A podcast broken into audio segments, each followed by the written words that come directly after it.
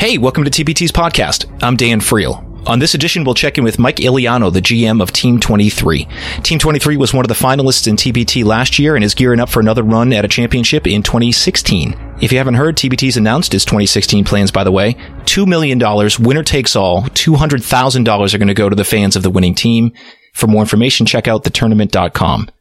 Remember, if you're listening on iTunes, you can subscribe to TBT's podcast by hitting that little subscribe button in the top right hand corner. And if you like what you're hearing, leave us a rating and a review. It'll help spread the word. Thanks.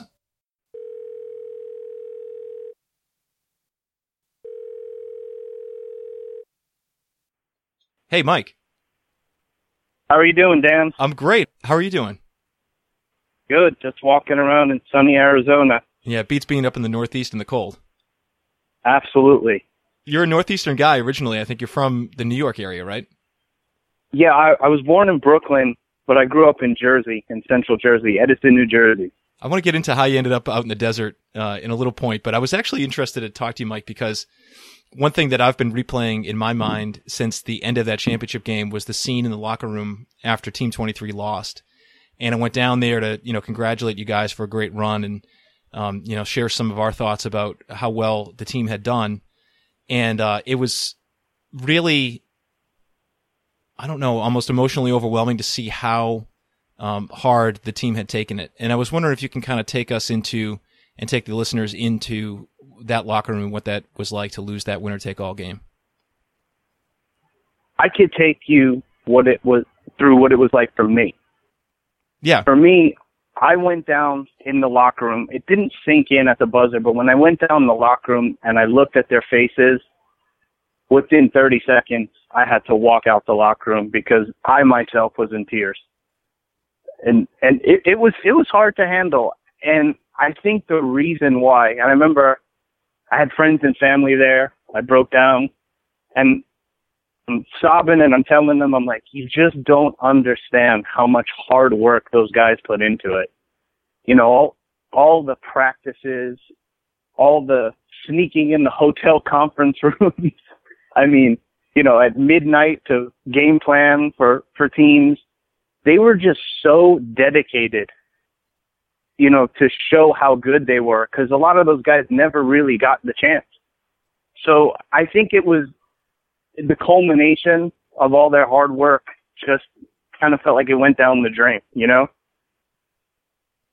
When I was in there, I can't remember who it was. One of the players I remember was actually sitting in the locker, you know, and just couldn't even really look up. Um, and, you know, just being a neutral party, it was really hard to see that. I think if I was in your shoes, I, I probably would have done the same thing, Mike, and had to turn around and walk out. I mean, it was really just an emotional um, ending to what really was an incredible run, and the way that you all kind of came together, um, very unexpectedly to us, but doesn't sound like it would have been unexpected to you. Uh, I mean, I'd lie if I say it wasn't unexpected. I mean, because you know what those guys can do, but you know, you're doing a nationwide tournament and you have no idea how it's going to measure against nationwide players. I, I knew that they were long, they were defensive, and I knew how good Davin was. I, I had an idea when we beat Colorado. Like when we beat Colorado, it kind of set this tone like, you know, we got a real shot to make a run here. Yeah, and for those that don't remember, Colorado was one of the top seeds in that West region last year was a team of Colorado alumni, really a loaded team, and you guys just came out and you know kind of ran the doors off, played great defense. It was really impressive to see that. Was that the first time that you had seen the team play uh, as a cohesive unit, or had this group gotten together before? Uh, we gotten together uh, together sporadically to practice, but that was the first time where we took upon a challenge. You know, I I know for for about two weeks before that game, there was a lot of game planning. I'd call Larry Owens up and I'd say, listen, this is what we have to do against Richard Roby. All you kept hearing was Richard Roby. And it was, it was a point of emphasis for me. But the, the guys, they're so good that it's almost like you don't need to tell them anything. They're so self-reliant, if you will. That was one of the things that stood out to me about the team in general was that you did have a lot of guys that have been through some tough things and have really had to work to get to where they are now and where they were. Uh, in basketball. Did that stand out to you? And was that something that you were trying to build upon when you were actually organizing the team to start with? Yeah. I mean, I'm, I'm a believer in high character guys. I think that, you know, it's kind of like a mistake that happens in the NBA draft is you worry about these guys, 18, 19 years old, when you should just be looking for people who are mature winners. Because so many guys are on an even talent level, but it's, there's certain guys that have it factors. And that group of guys that I had, they had an it factor.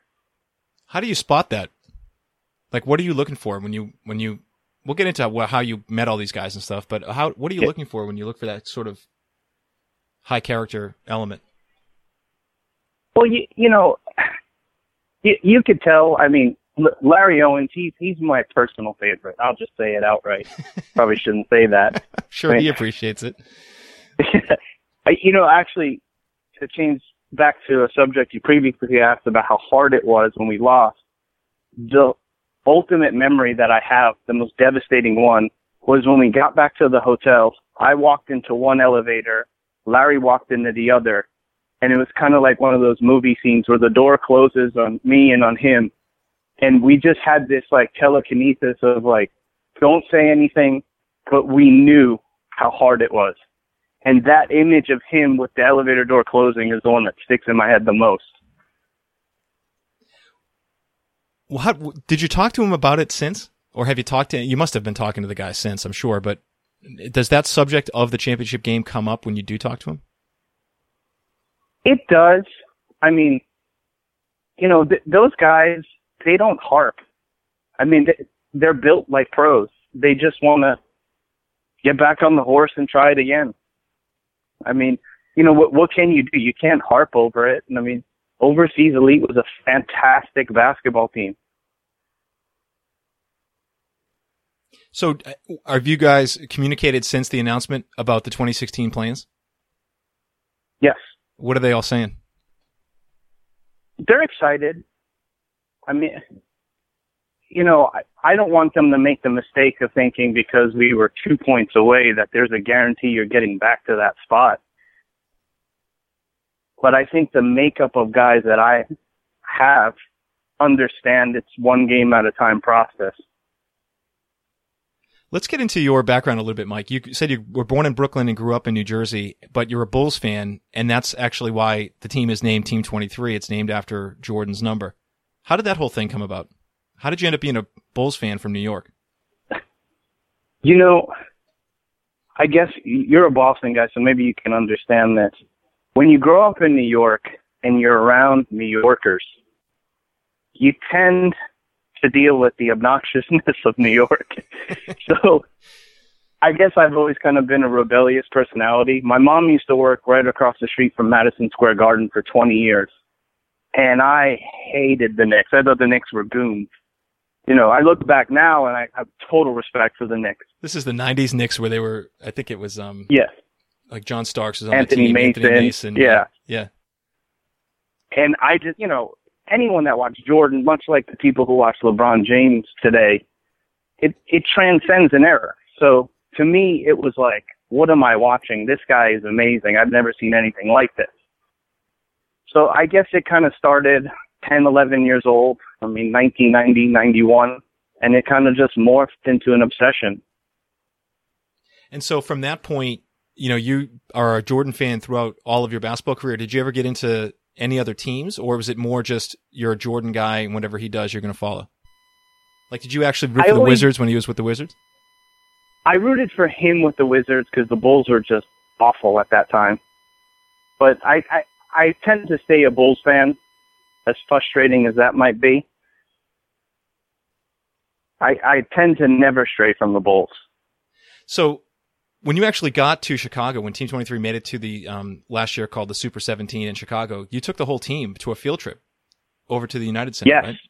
Can you tell us about that? Yes. Yeah, it was something that actually meant a lot to me. Uh, I've never been to Chicago, oddly, and I wanted to get a group photo of us at the Jordan statue. So we all kind of made it a thing where we go there and make sure the guys pay their respects. He's not dead. and then I, I have a whole slew of group photos, and you know, I, and you could tell like the the guys liked it. I mean, they may not have liked it as much as I did, but it, it was a cool field trip. What's your what's your background in the game like? I mean, did you work in the game? Did were you just a fan? You know, how did you end up getting involved in in basketball? I was just always one of those those kids in the '90s, pre-internet, that you know I'd wait for the paper, I'd log stats, like I'd make my own notebooks. I was just always into the analytical side of of basketball, and I guess when I moved out here, I started seeing that there's a culture of very good players out here that people really don't know about. I mean, the list is endless. So I started getting involved. I said, you know, first I started playing, but I'm terrible.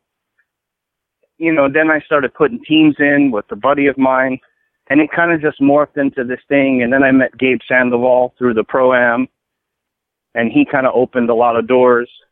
So it, it's just something that has morphed over a four year span. And I'm kind of a very personable person. And so, so people tend to gravitate toward it. So you were able through the work with the uh, pro am there in Phoenix to kind of bring together some of the best players that you've seen over the years playing out there. Yeah, not just the pro am. I mean, there's a lot of local tournaments. I mean, people don't realize that Native American hoops is a big thing out here. So they sponsor a lot of tournaments. So after a while, you just see a lot of the same faces. And then in the summertime, the guys who are playing pro come home, and you all just kind of get to know each other.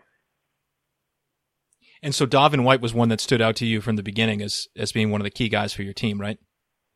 Yeah, the, Davin helped Ronnie and a group of guys win a 25k tournament in New York some years back, and and Davin has always been a guy. He comes home in the summer. He put, he'll play in the pro am. And he's soft spoken, keeps himself in shape. You know, I, I'd lie if I said I thought he was that good. like, I mean, he was he was like Stephen Curry. He really was. For, had for you, one span there. Had you seen him play that well for that long a period of time before? I, you know, the problem is, is that when you do like the city leagues and the stuff like that is those guys are not going at a hundred percent. So you see them in keep keep in shape mode. So to see him in that tournament was like unbelievable to me because it's like this is what this guy does overseas. I started thinking to myself, how flawed is the system of basketball if they can't see how good he is? Tell me more about that. What do you mean? You know, I, I, I look at guys like him and I look at guys like Larry, and I just don't understand why they're not getting knocks on their doors from big European clubs, from NBA clubs. I just don't get it. I just, I seem to think that Europe has a fascination that American players have to do what they want them to do instead of kind of building around what certain guys' skill sets are. So uh, relate that to what you saw from Davin last summer. Uh, in in what way? Well, when you say that they're trying to fit pieces of of uh, I guess p- players into a puzzle essentially without really thinking about whether the puzzle is the right fit for the player. And it sounds like what you're saying is maybe Davin's a lot more of a dynamic scorer shooter than maybe he's been given the opportunity to to show. Is that what you're saying? Yeah, basically, if, if, if you turn around and you looked at Davin on Eurobasket, which is something that I follow his team on Eurobasket. I can't get the live feeds of the games, but I'll at least look at the box scores and have an idea. And you could tell that there's not enough minutes he's being given. You just have this idea that he might not have the playmaking responsibility he should have. And Europe seems to have a culture that they love their European guards and to give an American guard those reins is something that they have a hard time detaching from. That's interesting. And then so uh, you know, kind of following that to the next step is that you get a guy like Davin back in the U.S. in an environment where it's highest stakes possible, and Yeah. give him the ball, and then you get what you had last summer, which is just, I mean, truly just an amazing performance. It was game in and game out. It was twenty plus points. It was re- unbelievable. I mean, how much more do you talk about it if we win that tournament? Right. Well, imagine just if the ball had gotten to him on the final possession, you know, and and Oh. he had drained the three to to tie it. I mean, I think you look at that and say, you know, that's a performance, a tournament performance of any tournament in the history of, basketball I- for the ages. I mean, it's just how could you have had seven better games than that? I I know, and don't think we don't think about the ball not being in his hands at that moment. And we we had no timeouts. It's you know it happens. It's a broken play. You're happy to be in that situation, down two after being down six. I mean, I don't know. It it eats at me for sure.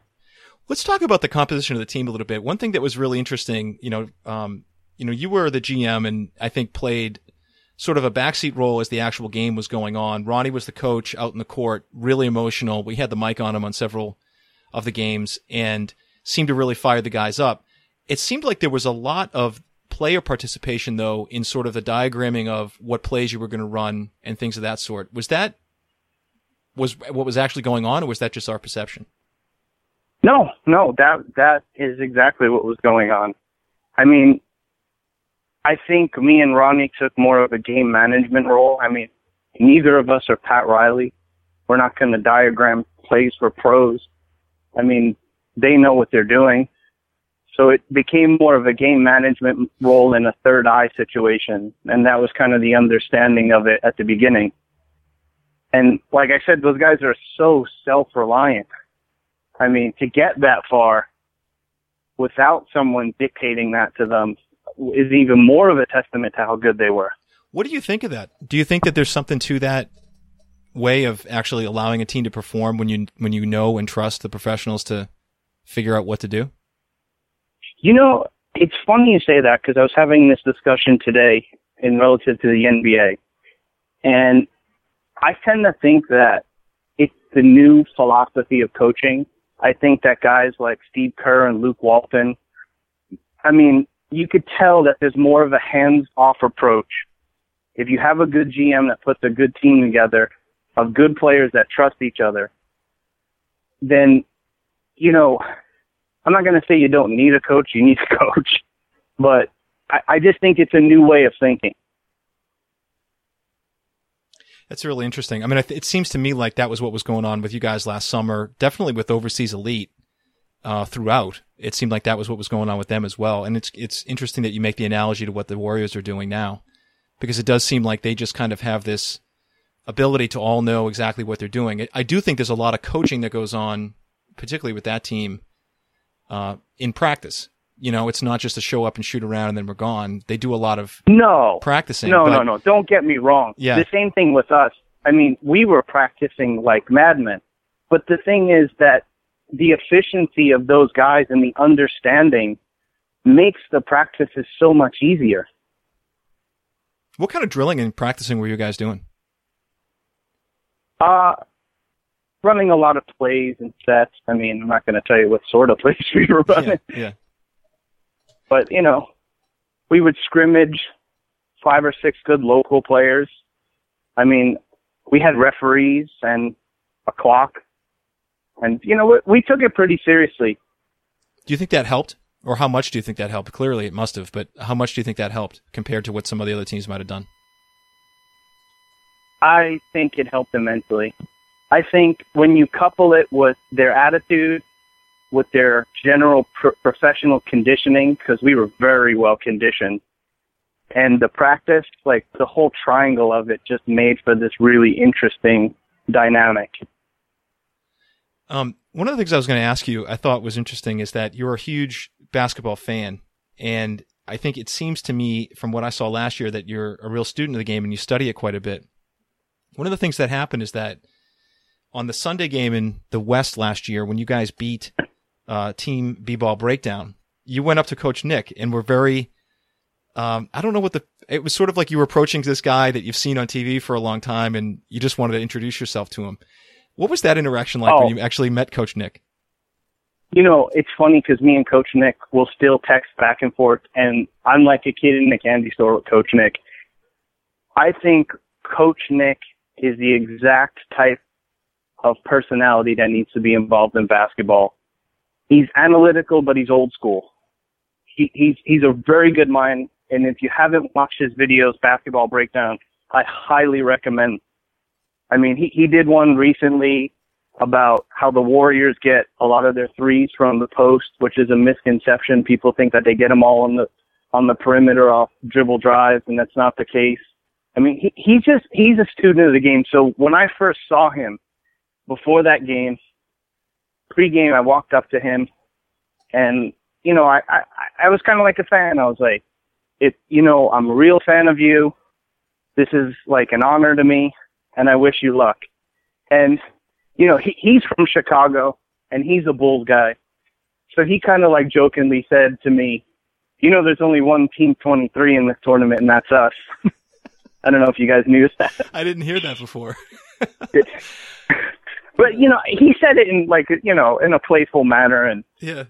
and after the game, after we beat them, and I had an immense amount of respect for his team, I actually thought his team was good enough to be in the Super 16. And you know, I, I saw him packing up his gear in the car after the game, and I'm like, I got to get his number. Like, he just seems like like he's me. and he was so friendly and receptive, and he likes to talk basketball. And to me, I love having people like that around. So to me, the whole experience was just great. So you've actually struck up a friendship with him subsequent to that. Yeah. Yes. I mean, every, every couple of weeks I'll send him a text or he'll send me a text. I mean, he even said to me after the game because you guys had a great team after we lost in the championship. He was nice enough to contact me. You guys had a great team. It's a shame you couldn't get the ball in Davin hands. I'm like, yeah, it is what it is. What other teams were like that? That maybe you saw some guys playing that you had never seen before, or coaches or anything like that. Were there any other teams that you were really sort of interested as a fan to watch last year? Last year, how about I'm still watching those games on film right now? Are you? Are you? Is that true? You're actually doing that? I was doing it early this morning. I was watching Liberty Ballers versus Boeheim's Army. what did you think of that game? That was the one. The Liberty Ballers versus Boeheim was the one on Friday, I think, right? yes. That was a really good game. Very hard fought game. Yeah. I, I tend to watch them in cycles, and then after that, I watched the Ants versus Notre Dame. Uh, I was very impressed with with Notre Dame. I mean, people don't understand how good that team was. I I have an immense amount of respect for players like Eric Atkins who pick up full court, which is a lost art to me. So if he's listening, Eric Atkins, you're a hell of a defensive player. I mean, you know, th- there's uh, so many good players in your tournament, and there's so much organization that I wouldn't even know where to begin. Well, what was one of the things like? I guess we should start at the beginning. How did you find out about TBT, and what made you want to actually jump in? I through a Facebook post, and and I thought it wasn't real. I'm sure you guys get that a lot. Yeah, all the time. Yeah. I mean, I, think I asked Jesse like three or four times. I'm like, this isn't BS, is it? there does ex- there does seem to be a, a well, I think we're over it now. You know, having Yeah. our third one, but it, there did seem to be a lot of skepticism, certainly in year one, and then it kind of renewed itself a little bit last year because we expanded nationally. But I think now that people have seen it, there's no question that it's out there and it's it's something real for people to look forward to. So you get this Facebook post and and you um you decide that you want to It- it- look into it. yeah, it almost looked like a generic advertisement, you know. so I looked into it. I knew guys. You know, there's another group from Arizona doing it. Uh, the Arizona Sharpshooters. By the way, they uh, they had a good team. Uh, There's a lot, lot of good players. You know, they they ran into a good NWA team in the first round, and it, it just kind of morphed. You know, I, I called you guys up.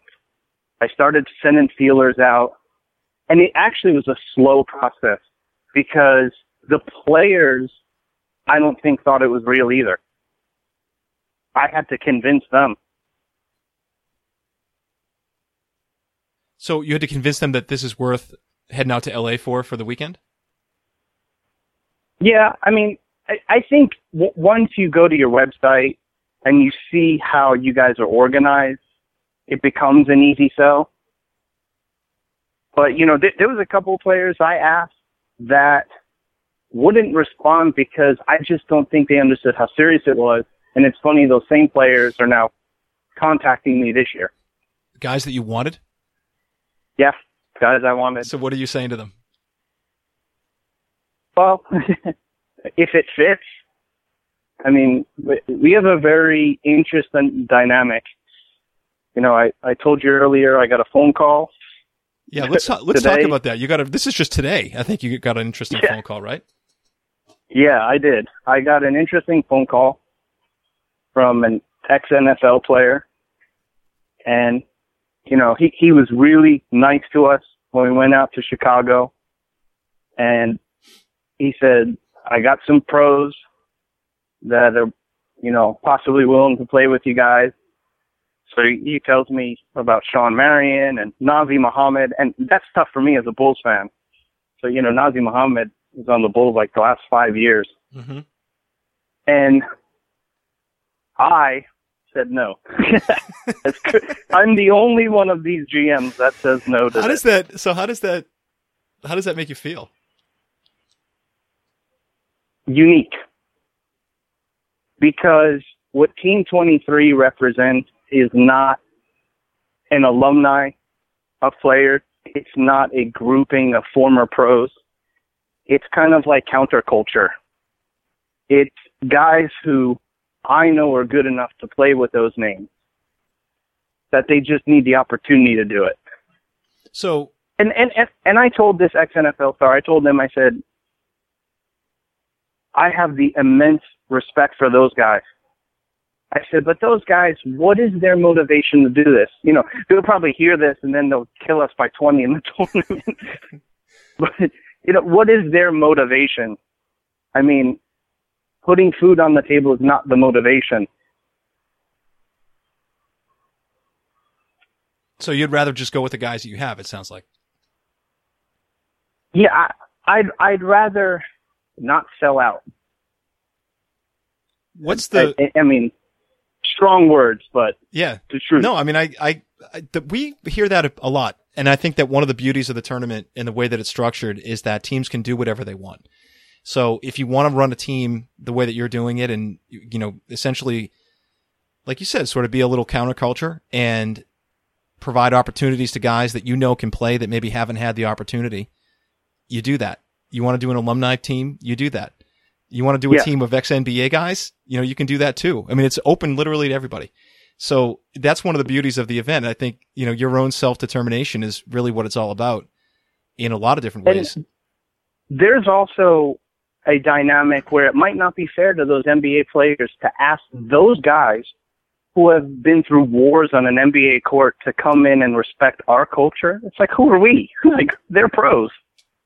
Right. So th- there's there's that dynamic too. Like, people tend to not think about the human element of this.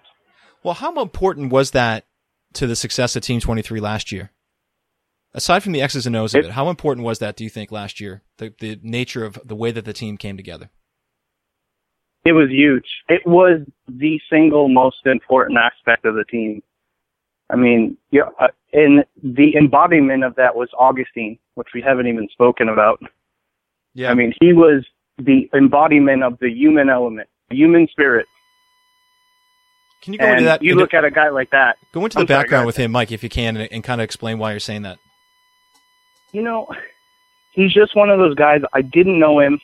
One of the players showed me a video of him. I, I said to, to Travis Gabadon, I said, we need a guy that's going to be a backline rim protector. And he goes, I got a guy. He showed me video and I was blown away at the video. I Googled him, saw he played at Seton Hall, my neck of the woods, at a time that I knew Seton Hall had a lot of turmoil and they weren't giving him any playing time. And the minute I saw him play and I saw him move his feet, I was blown away. And then you get to speak to him as a person. You know, we were in Chicago. We were sharing stories. you know, I had an illness and he was sharing story with, with me about what it was like in his country. You just kind of bond with people. Like, you know, he, he, he he's a total, he's a humble guy and he's a hard worker on the court. So it just, it was a perfect match for us.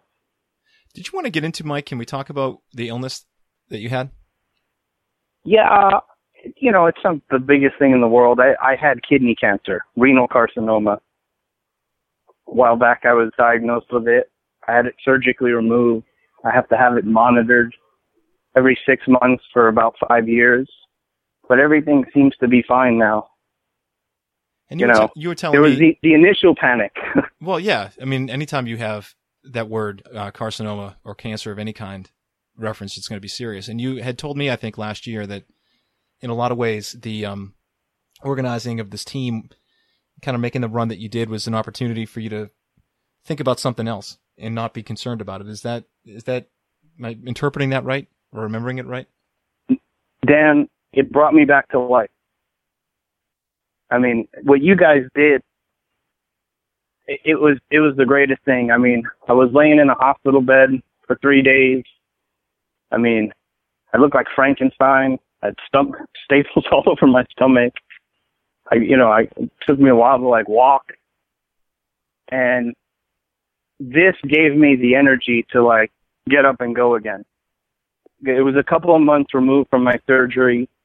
I was probably still a little depressed about it, and it made me forget about it.